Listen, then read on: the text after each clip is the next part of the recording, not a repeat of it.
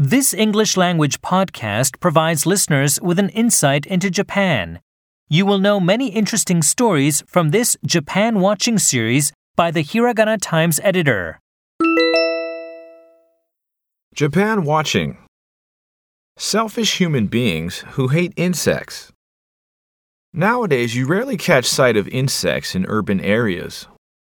When winter approaches, the insects almost completely disappear. However, one day a hornet entered my house through an open window. The huge wasp circled round and round me and my wife and appeared to be about to strike at any moment. My wife hates insects. While running around in circles, my wife shouted, "Do something!" The more she moved, the more the wasp chased her. If we had attacked the wasp with something, the wasp would have retaliated. I told my wife, "Don't move, it's safer." In this situation, it is best to do nothing and wait until the wasp leaves. Finally, the wasp flew out of the room. She said, "When all is said and done, it's better not to provoke your enemy." Several days later, my wife suddenly shouted, "Cockroach!"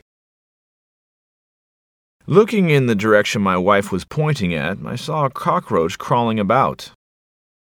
This kind of thing rarely happens. I instantly picked up a nearby newspaper, made it into a tube, and smashed it down on the cockroach. The cockroach did not move.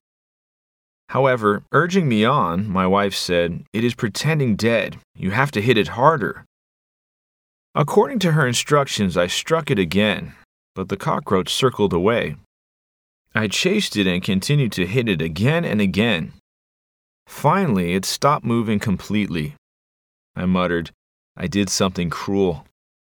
Then my wife said with a satisfied look on her face, "Never mind. If you didn't kill it, the inside of our house would be filthy." Suddenly, I was reminded of Japan's territorial disputes. Both humans and animals leave their own territory if a stronger enemy enters and, conversely, take an aggressive stance with a weaker opponent. I feel sorry for insects. On entering the arbitrary boundaries of human territory, they are regarded as enemies. This is drawn from the sound archives of Hiragana Times' digital version, for which both language and texts are skillfully arranged for students of the Japanese language.